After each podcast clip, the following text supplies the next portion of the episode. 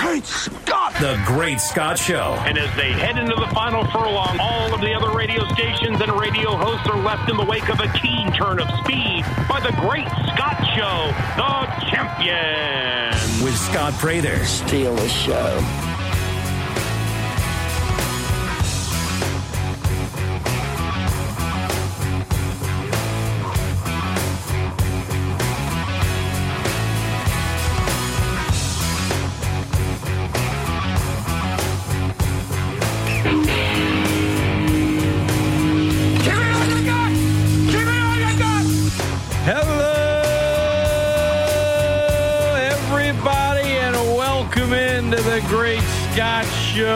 Uh, give me all you got Friday on the Great Scott Show. Give me all you got!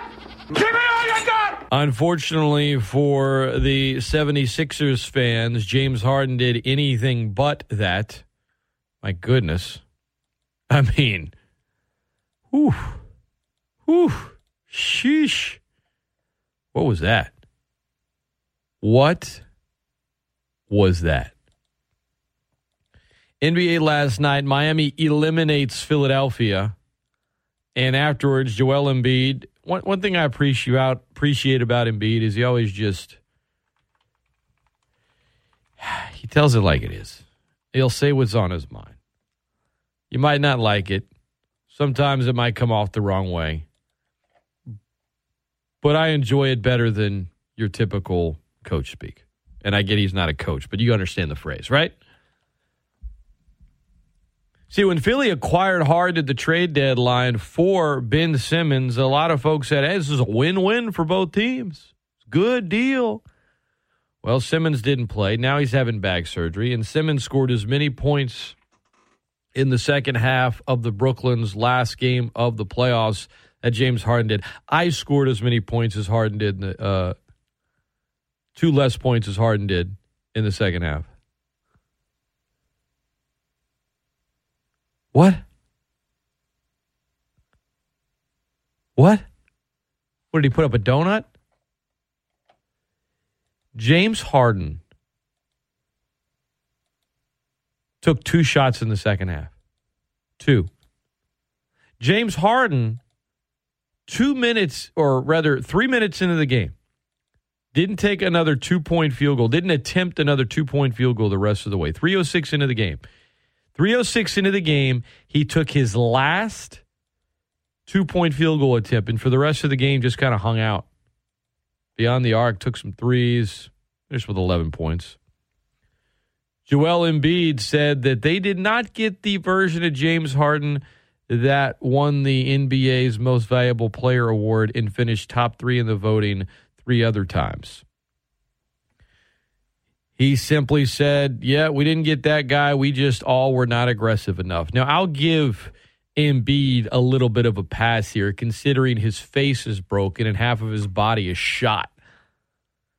Philly didn't play great basketball in games five and six, and the Heat ran them off the court because that's what the Heat do.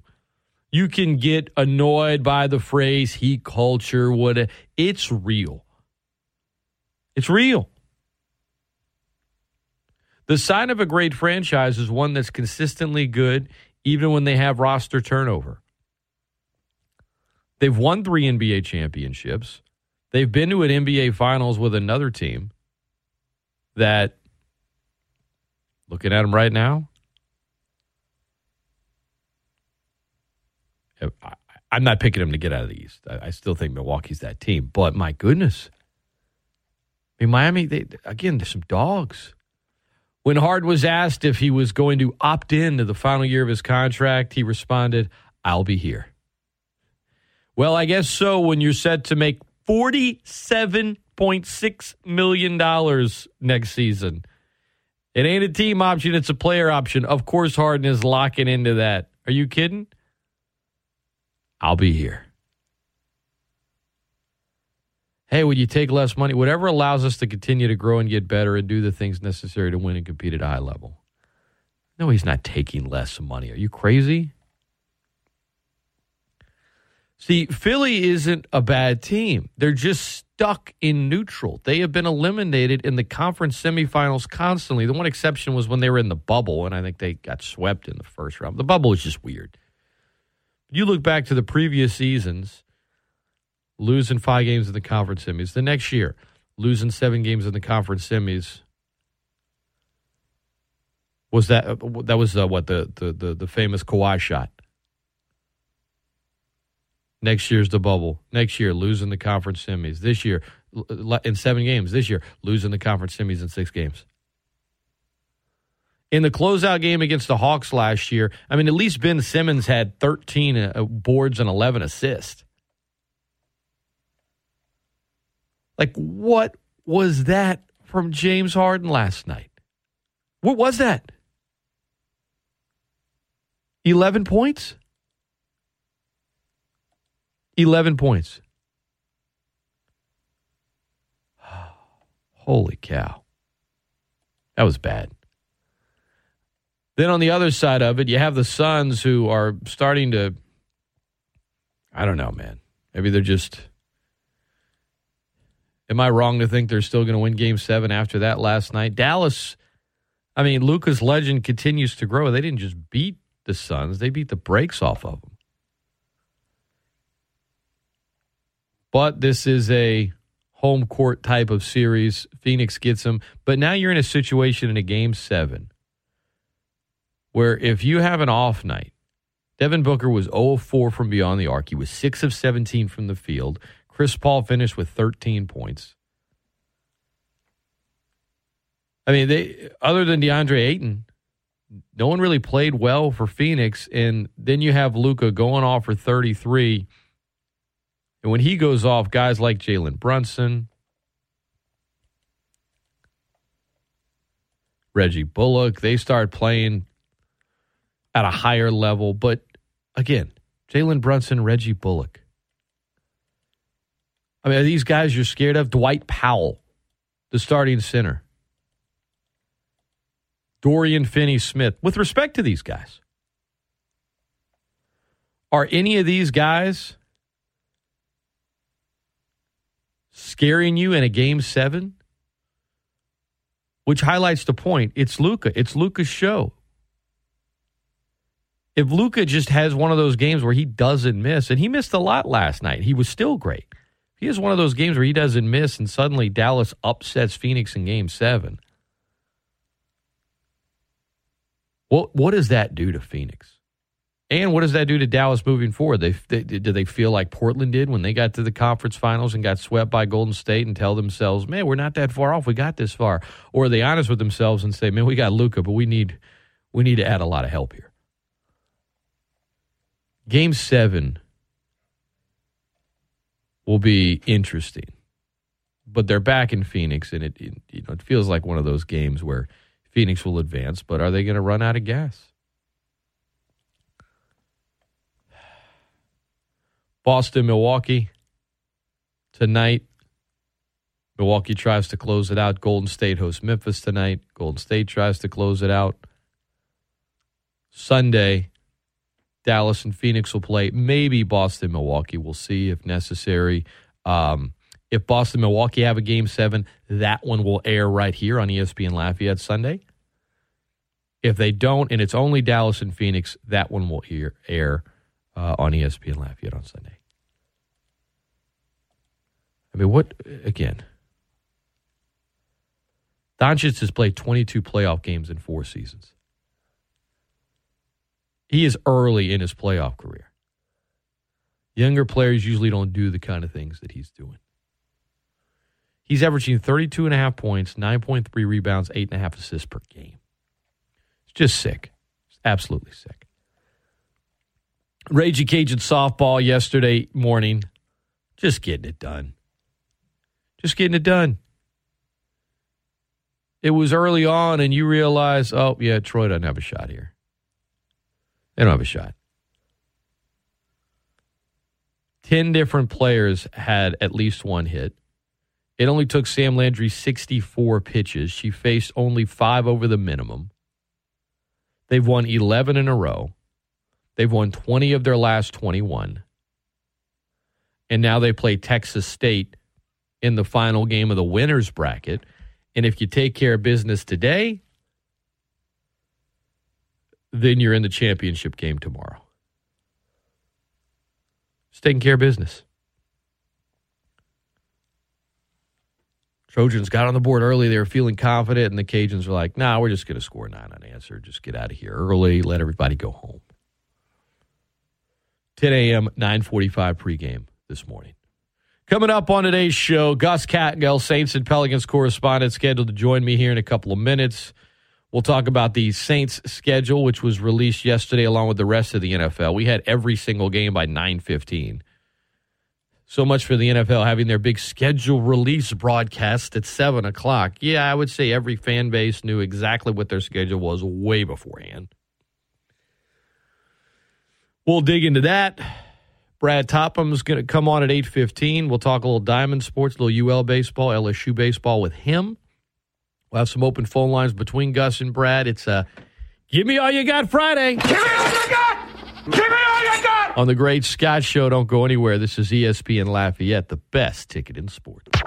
Coulda, shoulda, and woulda. Back in 82, I used to be able to throw a pigskin quarter mile. Are you serious?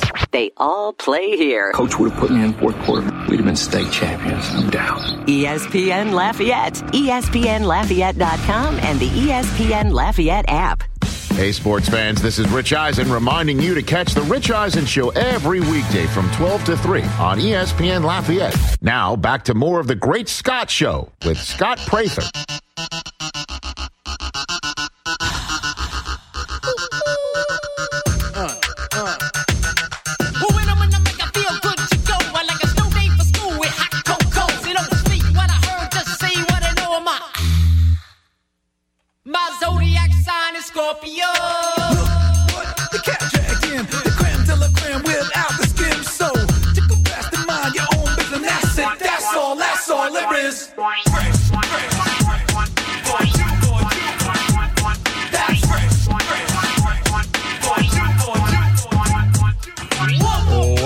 Back into the Great Scott Show. We got Gus Kattengell waiting on hold for the Pro Nola segment. Got time for it. Let's take one quick phone call. No, the caller is now gone, so we'll get right to it. My man Gus is on with me. He scored as many fourth quarter points as uh, James Harden has in his last two fourth quarters. Um, took two second half shots. You know the last moment last night when Harden took a attempted a two point field goal from inside the arc. What was that? Three minutes and six seconds into the first quarter. Yeah. I mean, talk Crazy. about afterwards. He just said, "Ah, you know, the ball just didn't find me." Yeah, that's what you want in a Yeah. closeout game from a guy that's about to get forty-seven point six million. Holy cow! No, Philly's dude, got some problems. Do you do that, Scott? You know, Tim Legler. I mean, you, you Uh, have to. It's not their. It's not their choice. It's not a. It's a player option. It's not a team option. So it's like, Right. No. What are you gonna do? You're right. You're, you're right. You're right. Uh, trade him. I don't know who wants him, but who's giving that guy? I love it because afterwards, um, he was asked, you know, at the podium, uh, you, you clarify your opting in, and he's like, "Oh, I'm back. I'm back. Of course, I'll be he's back." I'll be Um, here. As we no- said, I'll no- be here. Yeah, exactly. I'll be here. Uh, I'll tell you how how di- what how different can two I want to be here, I will be here comments be. Zion a couple of Fridays ago, with three weeks today, huh, Scott? Uh, you know I want to be here. I can't sign an extension fast enough, and the happiness that I think that fan base, the Pels fan base, feels as opposed to James Harden. Well, I'll be here, and they go, "Oh no!" Right? it's it's crazy when you think of the contrast, but you know, it's crazy. I, I go back and I'm watching that, and after the game, you know, that it gets brought up about how he hadn't shot. And dude, I had horrible flashbacks to that game. Pelican Spurs, right? Remember when Chris Paul was picking his spots, and uh, was it Pelican Spurs? It was one of those. It was one of the last ones he was here where he just didn't shoot. Hornets Lakers You know, game six. I think. That's yeah. it. That's it. Yeah, and that yeah, it was the end. It was the end. And I remember, you know, sitting there going, "Dude, like you have to want to take over and, and do that." You know, and it, it's strange. You know, I can understand what I'm watching with the Suns and Mavs right now, his age and all that other stuff. But back then, I probably felt like a 76ers fan feels like today. What it, it can't be an excuse. And you know, I mentioned it right when you were talking a little bit ago about Tim Legler on Scott Van Pelt last night. Broke down um, two plays in particular in the fourth quarter where he just he didn't do what he's supposed to do. He couldn't get past players. He lazily just didn't get the spacing and, and had two turnovers. Didn't chase down one of those turnovers that turned out to be a dunk in the fourth quarter. That made it a 14 point game in the closeout game. Just it- it's things like that that man in today's world where you're struggling economy wise, you're struggling all these other things, and as you said, this guy's going to get 47 million, and you put out that kind of effort in that city, Scott, dude. I go, you know, once a year at least when Tulane plays Temple. They believe Rocky Balboa is a real player, like I mean, you know, like a real person, like that. That city, you know, lives and dies almost kind of like we do in New Orleans with our teams, but times 10. And you get that kind of, I can't even imagine what the shows are going to be like today. You know, and that's, uh, that's incredible. and then and then you've got a guy on the other side in Jimmy Butler that is the epitome of everything Philly loves and used to be there. And then they just didn't pay him because they're like, no, we, we got we got to pay other guys. And Jimmy is doing. I mean, he's again uh, Miami, the most disrespected team in the postseason, the one seed. Heat culture really is heat culture is real. Um, it matters. It's it's worth something, and I think uh, you know Jimmy was only in Philly for one year, and then he's off to to Miami, where he is, you know, got him into one finals, and then now he's got him in another conference finals, and we'll see where they go next. But uh, afterwards, Joel Embiid giving Jimmy Butler praise and you know pointing out that his team just didn't, you know, very bluntly talking about Hard and others that just weren't aggressive, didn't do what they were supposed to do, and you could say, well, Embiid, you know, twenty points and a lose. Embiid's out there with a with a broken face and half a broken body, so I'm not gonna yeah. I'm not gonna grill him on that. But that and then you know Luka's legend last night continuing to grow with a dominant win, even though Phoenix got trucked. I still. I see. I still think they'll they'll win Game Seven on Sunday because it's just been a home court type of series. But you know, from this point on, man, I, I don't know. The NBA playoffs, Miami advances, the first team to advance to the conference finals. Can Golden State do it tonight? I mean, they're at home, probably. How do they respond to getting beat down the way they did? It just it's it's it's been fun, man. It's been a fun postseason. The storylines are are um, you got plenty of them, right? They're ripe, they're ample. And after tonight, man, maybe Milwaukee and Golden State. Maybe I said Golden Milwaukee punched their ticket to the conference finals tonight before Golden State potentially can. Milwaukee's at home, um, but Boston and Memphis are feisty, man. I you, you you see the effort those teams you know put out whenever everything's on the line. Just didn't see that last night from Philly. Whenever their season was on the line, you didn't see it. You have a lot of finger pointing. You know, it, it- one of the things that I've been talking about this week, Scott, on our show is how incredible it is to actually be in, in the position where we are um, here in New Orleans with uh, the football team, dude, and the basketball team. Where I'm not used to this. You know, um, when you, when you look at teams around the league in the NFL, they're, they're literally banking on hope and promise. And I know you and I will get into it, obviously, as rookie minicamp begins today. But you know, for weeks, I, I, I'm more feel like a man of faith, dude. You know, not to compare myself to that higher calling, but Scott, I feel like a man of faith. I'm the one trying to convince everybody the Saints are good.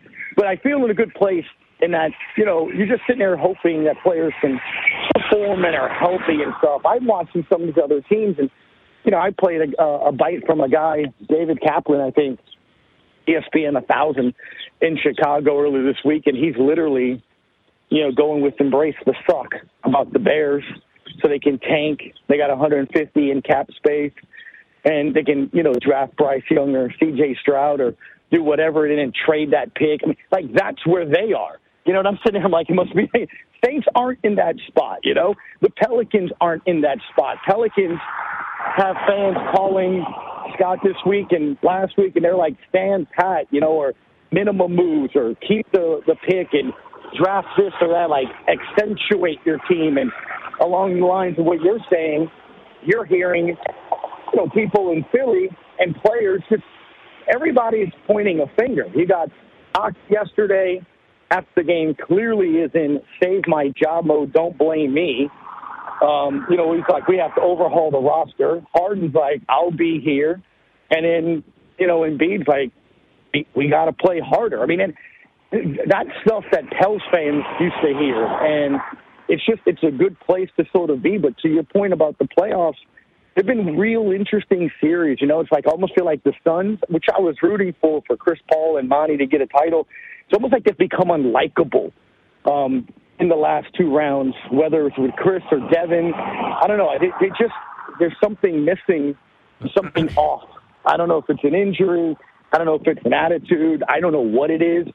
Um, and I, I got to say, I, I I feel like maybe the team that wins the East has a really good shot at winning. Look, Milwaukee is showing championship heart. It's hard to not root for Giannis, isn't it? And in Jrue Holiday's performance two days ago, Scott, was legendary. I mean, the guy had two steals in 10 seconds to to to win the game. I mean, there's no, you know, his play helped. No, he won the game with two defensive plays in 10 seconds and hit a game tying three. Like I and and that team came back down 14. They just won't quit. And they're without one of their top players. It's just it's been real fun watching this postseason, Scott, from that perspective, you know? Gus Kattengell, Saints and Pelicans correspondent, our guest. Saints schedule yesterday. Let's dig right into it. Uh, NFL schedules came out. Saints schedule, all of it was leaked by 9.15 yesterday morning, so it didn't take long. Um, man, I mean, what's what's your first takeaway when you look at it? First takeaway, Scott, is again, I kind of felt like I had to go into um, man of faith mode here. Uh, I I love. I think if I'm the Saints, overall, the first thing that stopped that popped in my mind is, I think you couldn't have gotten a better start to your schedule. And what I mean by that is this: you know, and we've talked about the the best way to get into the postseason, Scott. Easiest is to win your division. I mean, that's a guaranteed way, right? Win your division, you're in. Um, seeding and all that depends on your record. But if you win your division, you're already a playoff team. And when I look at that start of that game, I'm fully aware that Atlanta drafted eighth. They got Drake London. They got a new quarterback in Mariota. I, I get it. You know, and Kyle Pitts, you know, is that I, I, I get all of that. Um, I think the Saints have a better roster than the Falcons from top to bottom. The Panthers have no identity, don't know what they're doing. Sure, maybe McCaffrey may play, maybe he won't. But the last time they were in Carolina, the team had no coaching staff, and after they figured it out at halftime, they only scored once on that team. I think roster top to bottom, I'm going to take the Saints. Tampa Bay is a team that you know you're going to hear obviously between now and then that has been beating the Saints with Tom Brady in the regular season. Sure, I heard yesterday people calling my intern guest on the show. Well, they're going to circle this day. Well, why aren't you if you're the Saints? Because if you take care of business in Atlanta, and I think you can win in Carolina, you have an opportunity to go three and zero in your division. Like I, I'm not saying there are, and I'm not saying it's guaranteed, but you know the opponent, you know their rosters, you know what they're doing. So there's familiarity. You got 121 days as of today to get ready for the Pigeons. I mean, it, there's no excuse. You better win in Atlanta, and you come home to open up the season against Tampa. Jameis going to play the team that knocked them out for the year. You know we get amped up for the Bucks, and I would rather play them in that first week or two like you have in the past. You know, at the very least, that game should be a fourth quarter game. So you you you you you are guaranteed, I think, three games. Again, I understand, barring injuries and barring all this stuff and suspensions. You know, will Marcus Maye play? Is Alvin Kamara going? I get that, but if we're just looking at everybody, even Stevens, you got a shot, and I think that's all you would want. You're not facing the Ravens or the Bengals or teams that you don't see, and there's not familiarity, and you know it's harder to kind of game plan for. You're not doing that after London. You, you, you get a chance to start the year with three division opponents, and you can at least go two and one, three and zero, and get a, a leg up really on on the division. And I just, to me, that's what really stood out from the get go. That if I'm I'm the Saints, I'm Dennis Allen. I mean, I am harping on that. I'm I'm I'm putting three and zero everywhere because you do that. That's that's a heck of a start because the rest of the schedule, I, I don't think you know you have your gauntlet here and there, but that that's the first thing that stands out to me, Scott. ESPN Lafayette. I, I I've heard a lot of fans agonizing over the schedule, saying it's really hard. Let's let's get the disclaimer out of the way. There are going to be some teams that are good that we think are going to be bad, and vice versa. Sure. Right? It, it's you, you kind of look at the win of it, and and then you kind of prognosticate. Okay, how how good is this team going to be? I I agree with you about the early part of the schedule. Um, you get Marcus Mariota out of the gate. That's that you you get Atlanta out of the gate. On one hand, you know I talk trash about Atlanta 365, so there's uh, there's a little bit of nerves that comes with opening against Atlanta, and the Saints historically have not played well against Atlanta when they play in Week One, uh, one and eight all time. Um, but look, you're playing Mariota, you're playing Sam Darnold, you're playing Kirk Cousins in London, and Kirk is he's he's better than the other two I mentioned, but he's also I, I call him the Times New Roman font of quarterbacks. He's just basic, right? Yeah, you, you, you probably type a paper with it, but there's not going to be any sizzle about it or anything like that. It's going to disappoint at times. There's going to be forgettable at times.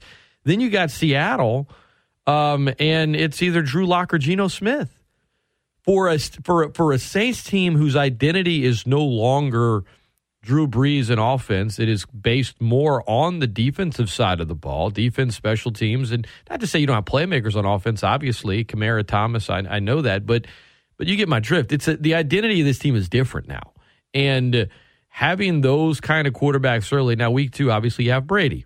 Saints have done well against Brady. Brady hasn't traditionally played great in the dome. They did get the playoff win a few years ago, but even in that game, he wasn't lighting them up. The point is, I'm with you about the start. Now, there's some obvious things that you're not crazy about, right? You don't like that, you know, you you have to go to London for a home game, and you don't like that you have to travel for the Thursday game. It's hard to win on a short week. You don't like that you have to travel after a Monday night, but uh, to to Pittsburgh. But there's a lot of things to like about it. The start of the schedule, then after your Monday night game against the Bucks in December, that's when your bye week comes. Getting a bye week after a Monday night game is great. Oh man, but they're playing at Cleveland and Philly on New on Christmas Eve, and, and it's going to be freezing there. Yeah, it's probably going to be really cold. Guess what? Is this Saints team identity that of a, a dome team that wants to air it all out all over the place? No, it's different now. Cold weather games don't mean the same thing they might have meant, you know, 10 years ago for this club. So there's some there's there's a really tough stretch on it, right? I mean, Ravens, Steelers, Rams, Niners, Bucks. I get it, but I, I don't know, man. I, I there's a lot of grinding of teeth from Saints fans about how terribly tough the schedule is, and no one's going to have the perfect schedule. No one. But I, I'm with you as far as the start of it goes. If if you could have a bye really early in the season or really late in the season, I think you would prefer to have it late. Obviously, you'd love to have it right in the middle, but having a bye after a Monday night game is good. I mean, am I am I crazy to think that the schedule isn't as, as awful as so many Saints fans seem to be pointing it out to be? No, I, I, I don't. Like I said, I, I look at it, and again, I just look at the teams that they have, and maybe, and uh, you know me for years, man. Um, I am not that guy. I, I'm not the blind homer person. I just, I, I look at this roster like I did last year, and you remember I told you last year, Mike. This is what LSU was two seasons ago. Just you know, enjoy the game, sit back and see what you have what's your foundation, and then uh, we'll get them next year. You know, I just I, I didn't think last year you had a lot of question marks and things of that nature. Now I know what I just said, and you can also go back and be like, well, Gus, there's a ton of question marks here. Who's who's the starting left tackle? How healthy is Michael Thomas? How healthy is Jameis Winston? Look, you can apply that to everybody. I mean, the Denver Broncos were Super Bowl favorites on Wednesday. Thursday, Jerry Jeudy gets arrested for domestic violence. He's going to be gone a couple of games, right? So I mean, you can apply that fear of injury, fear of suspension to any and every team in the league. Any and every team. I mean, the Kansas City Chiefs have a daunting schedule. They don't have Tyreek Hill. They lost some players, Ty- Tyrann Mathieu as well. You know, so everyone has questions. Everyone. And you can have this hope and, and promise, but again, it has to be decided on the field, and I get that. I just look at the Saints team, and it's the reason why Scott, before Tom Brady announced he was coming back, and before the draft and before free agency, I told you I thought the Saints could win the division. I'm just seeing what's coming back. And, you know, one of the reasons I think we're so excited about the Pels and one of the things that you said is continuity, knowing that you have a roster coming back and talking to people from the team since the season ended. That's what they keep bringing up, right? Is that, hey, you at least kind of know what what you got, and and and and it's essentially a good chunk of the roster that can get together and work out and quote unquote go to the lab, and they know each other. You're not having to worry about all of that. To your point, when you bring up the Falcons, look, I think Mariota is a guy that could probably run the offense. That's probably what they want in Atlanta. Don't turn it over. Um, obviously, Pitts is good. Look, Drake London's the number one receiver, so I- it's a good pick. I get it, but that's literally their first NFL game together, playing in an environment against a team that's your division rival. And I'm not saying they can't play well, and it's going to probably throw some wrinkles this. I get that, but the Saints aren't playing their first full game with a completely new roster or something. I mean, Jameis Winston knows the offense now in year three and will hopefully have some snaps with Michael Thomas, who, again, this isn't a rookie where I, I look at, you know, how is he going to handle the game? Can he run the routes? Does he know the offense? The guy knows it. If he's healthy, he should be able to perform. And, you know, as I mentioned in the past, this is a guy that, you know, and Michael Thomas, when he wasn't healthy the last time we saw him play, Scott, he caught 11 passes twice when Taysom Hill was your quarterback. You know, so I mean, I, I I got so much of that yesterday. Well, you know, I, what what kind of Michael Thomas we're going to get? Is he invested? Is he? What what gives you the idea that he's not? What gives you the idea that he's not going to be healthy or, or do those things? Um, and, and then yesterday, I don't know if you saw Scott. You know, you saw um, Jameis Winston on the NFL Network during the schedule release uh, you know, he, he was asked, "Hey, how how healthy how do you feel?" And he goes, "You know, to Mariucci, coach, I, if you ask me to to get in there and strap on a helmet and play right now." I mean, we saw a quarterback last year play in the Super Bowl who suffered a you know gruesome knee injury and had surgery. So, and Joe Burrow, we saw this draft a team, you know, draft Jameson Williams. I guarantee you he's not running routes right now. He just suffered a knee injury during the um, the national championship game. So I, I you know, I, I get there's some question marks, and I get, um, you know, there there's hey, is this guy healthy or can this guy play and all? But I just I look at the roster that this team has, and if again, barring ridiculous things that happen like they did last year, where you played a game with an intramural team like you did against the Dolphins, and you play games where you don't have an entire coaching staff essentially, like you did against the Panthers last year, and you play a game where you literally don't have your tackles. I mean, they played a game last year, Scott, as you remember, where their starting right tackle showed up to the dome to get fitted for gear on game day. I, I just, if they don't do that, and they still almost made the playoffs, that team is a playoff caliber roster. So, you know, this fear, well, well, Jameis, you know, the guy didn't throw 14 picks and two touchdowns last year. He threw 14 touchdowns and two picks. Um, I, I just, I, I just look at that roster. I look at the schedule and I look at who they are, and it's a team that I think should be able to compete. And I think that's all you want, right? And that's what I'm getting at. Can the Saints, on a given date, uh, against a given team, compete? Can they show up to the stadium and compete? And when I look at that roster, whether it's the Ravens, whether it's the Seahawks, the whole bird, you know, thing that they're facing, and and all these different teams, can they just compete?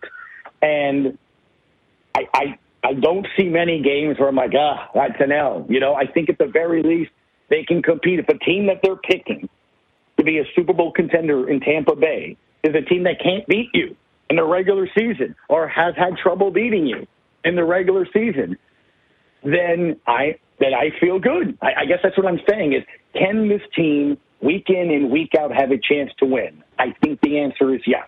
If that's the case, then that is no different to me than when you had Drew and when you had Sean. In that, you have a chance every game when you show up to the dome to see a team win. You have a chance every day when you watch them play on TV on the road to win a game. And you made a great point, and it's one I made yesterday on the show.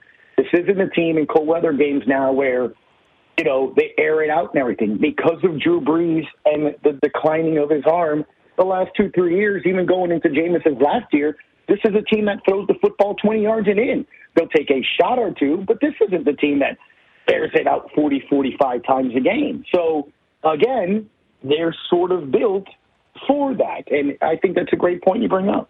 ESPN Lafayette, best ticket in sports. Gus Kattengell, our guest. Pro Nola segment, breaking down the Saints' schedule. Most critical stretch, week 11, 12, 13. Rams, Niners, Bucks, all three teams going to be in the mix in the NFC. I think at that point in the season, you know whether you're legit or not. A um, few other things that stand out, and then we can move on to something else. The league's view of the team. Most boards right now have the Saints at seven and a half for the win total three primetime games. One is the Thursday night game that everyone gets. The other two are Monday night games. No scheduled Sunday night game right now. Teams can start being flexed after week five to different games in terms of network uh, Sunday games. And then it's for primetime games, it's a little bit later in the season. Point is, in the past, you've seen the Saints have at least one Sunday night game already scheduled, usually multiple. They they sometimes have five or six. They had a they had a lot of primetime games scheduled last year. They were in a lot of the afternoon games, right? You don't have that America's game of the week time slot. You don't have as many primetime games as you had. The TV partners that work with the NFL that pay them billions upon billions, they have a say in it, and the league has a say in it, and they work together. And I think you look at the Saints' primetime schedule and the game of the week type schedule, as far as that afternoon slot goes, um, things are subject to change with the flex. I get it but I think it's pretty telling. I mean, you got 10 games at noon, two are listed at TBD. And I don't mind the noon games. I actually prefer them for the record, personally. But I think it tells you a lot about how the league is viewing the Saints right now. They're not viewing them as a team that they think is going to be a big player in the NFC, and they're not viewing them as a team that they think, you know, national audiences are, are going to want to see as much as they used to. That That's one thing that stood out to me as well when looking at the schedule.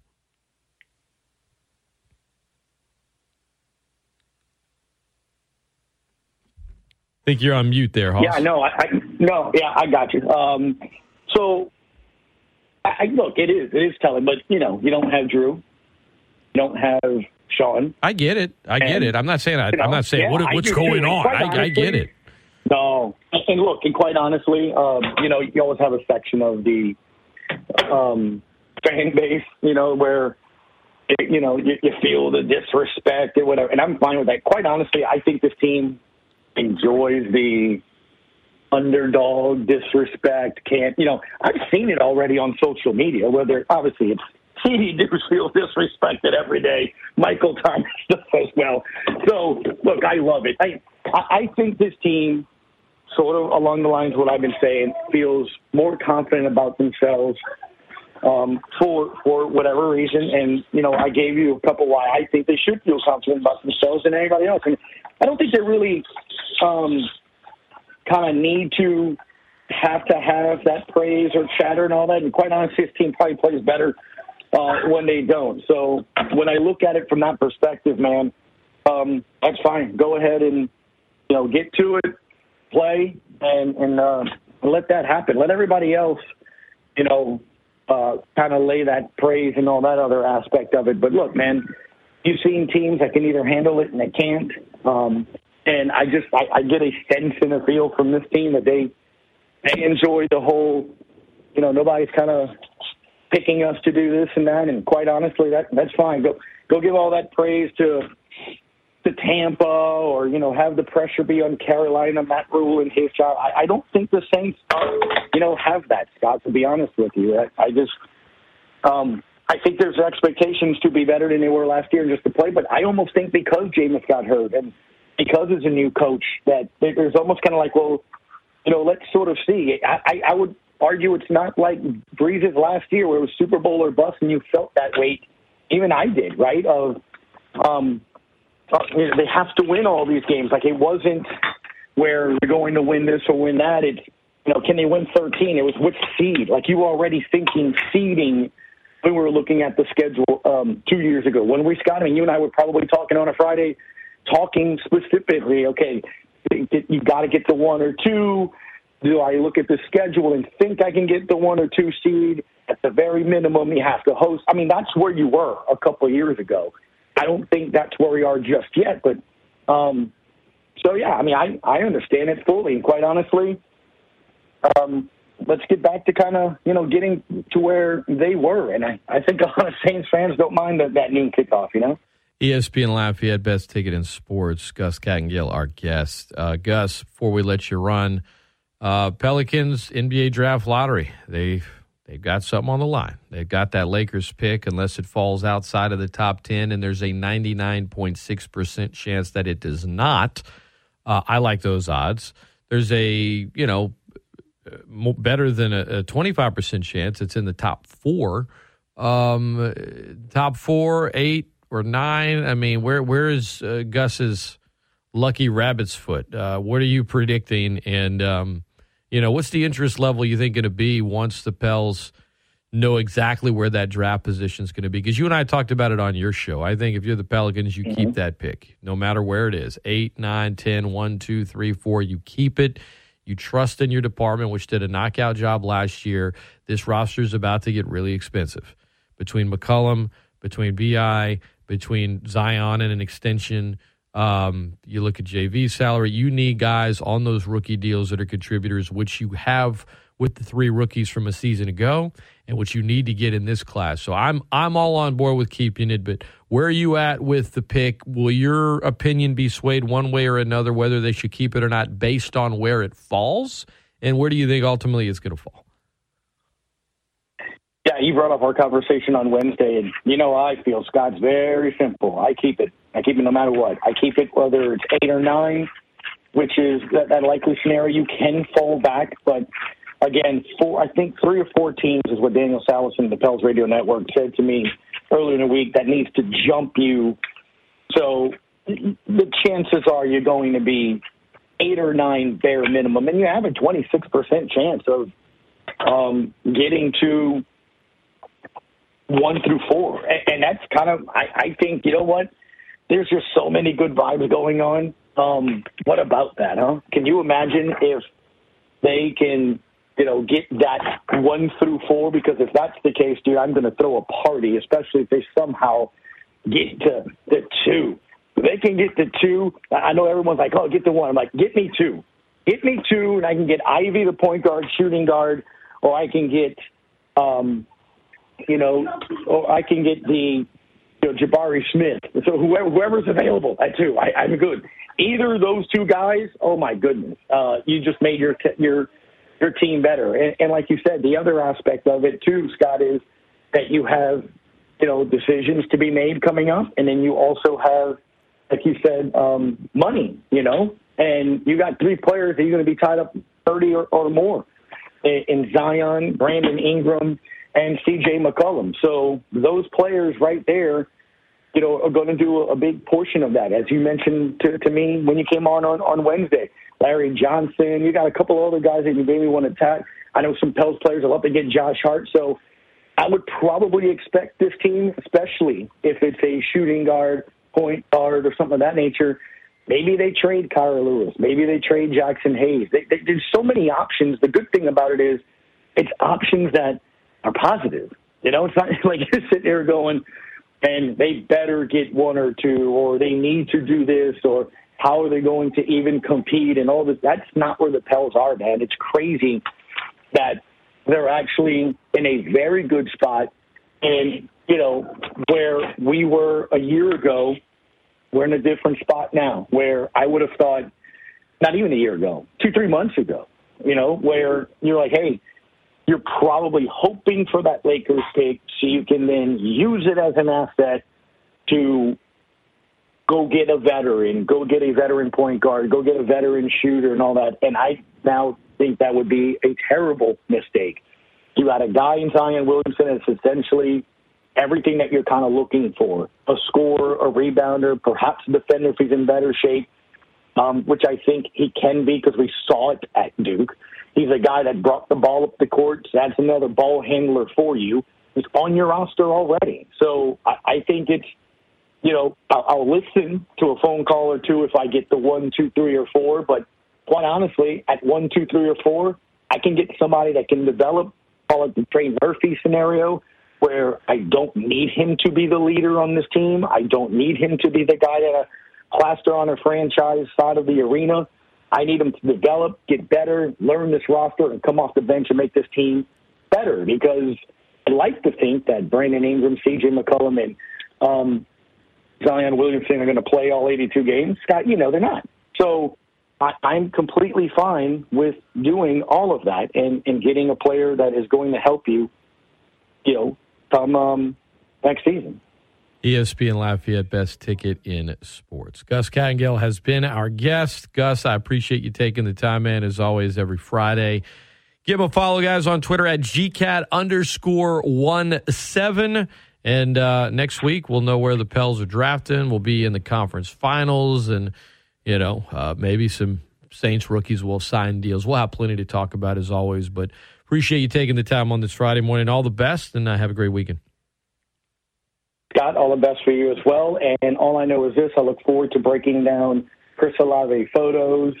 You know, I, um, Trevor Penning stances. We will break down. You know, clearly, even though there's no one in front of him, the photo just shows his hands out, hand placement. What Would he have pancake the defense? No, I'm kidding. No, I am. I'm look. I'm excited, dude. I, like I said, it's been a while where you legitimately have good, good, good reason to have faith and hope for both franchises. Does that make sense? Not just dumb, blind faith and hope that they get better. Like I think legitimately it's going to be a fun fall into spring next year. I, I really do believe that. October is going to be great for sure. I appreciate it, my friend, and uh, we'll talk soon.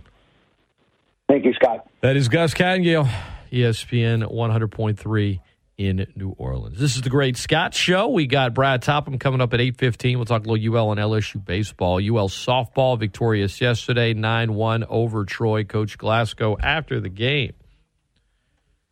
Big smiles for him. Happy guy. Cajuns two wins away from another tournament championship. Here's Coach Glasco after yesterday's game. She does it. She's licorice. She ever she hands me licorice and jerks it back all the time. I will get her. She does. She always talks about licorice and jerks it away, and it's mean. Old people takes it back. Coach, Coach Glasco making jokes about opposing coaches teasing him with candy. Now we'll get into the actual Q and A. You would just make an opening statement, then we'll take questions for the Q&A. Um, really proud of our ball club. Proud of the way they came out today. Uh, biggest thing, they're just playing as a team so well right now. Uh, I think we got all every single position player in again today. Uh, that's my goal um, every day right now because they're just playing well and uh, uh, trying to keep everybody involved.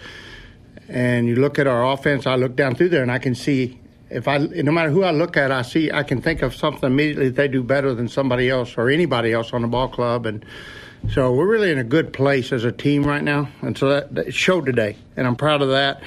I was really proud of Sam's performance on the on the mound. I thought she come out in her first tournament game, first postseason game at Louisiana, and pitched how we expect her to pitch. I thought she set the tone in that first inning, really give us a great first inning. Uh, extremely proud of Raina. She did it again today, two for two, three RBIs. Um, a big hit there to keep the momentum going our way. And then just great to have Raina back with her veteran leadership and, uh, you know, one of our captains, and everybody looks up to her, and it just really helped us to have her back out on the field. Uh, throughout the lineup, up and down, they just kept hitting the ball, kept hitting the ball, and we were able to get uh, Piscos out with her injured knee Uh, we were able to get her rest. Mayu, always proud of her. She steps from second to behind the plate, doesn't miss a beat. Lets a lets a freshman pinch hit for her. Positive in the dugout as always. Just special special team right now with a bunch of special players, and they're they're really playing really well. Raina, what for the student? Yeah, Raina, what's it like to be a leader from what, what it was to what it is now? Kind of, you're the veteran leading a bunch of uh, youngsters. That is one Dave Schultz asking the question there to Raina O'Neal about being the veteran now leading the youngsters. Honestly, it's fun. Everyone looks to me for help sometimes, and I enjoy that. And they're everyone's really enthusiastic and they're ready to play. So I'm always here to give advice. Tell me what was working.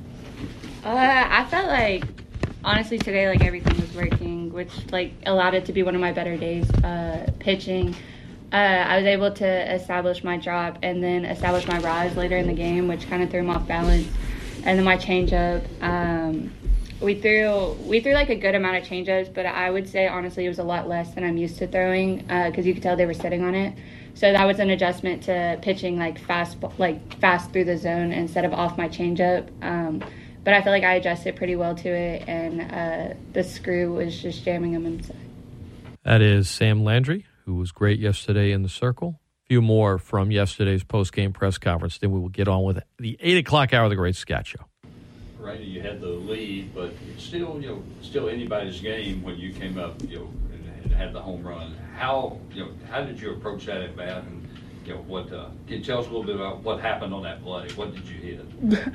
Um, we're pretty prepared knowing uh, what each pitcher throws. So we have our little chart that lets us know what we're going to get. And I just read that and had a talk with the batter before and went from there. So I figured I was going to get something inside. So I was just making sure that I got direction for it. It's great to see Raina O'Neal out there uh, in the lineup, healthy enough to get going, and she was great.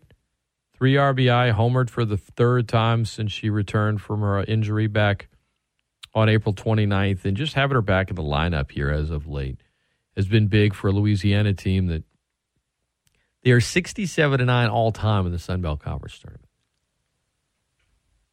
They're undefeated in tournament games played in Mobile, and they're hoping to continue that trend. This morning, 10 a.m. against Texas State, 9:45 pregame, and then Louisiana, uh, if they fall today, will still have a chance to win two tomorrow to win it. They had played 11, and then in the championship game, if they win that, they win today. They move on. 2:30 scheduled start time tomorrow. Sun Belt Conference championship game could start a little later depending on how long the first game goes, but they've got enough time spread out between the games that um, probably will start at 2.30 tomorrow but time will tell. In the meantime the 8 o'clock hour of the great scott show on a give me all you got! Friday continues right after this. Luka the legend harden's vanishing act. Brad topham on to talk some ul and lsu baseball open phone lines as well. Don't go anywhere. The great scott show continues right after this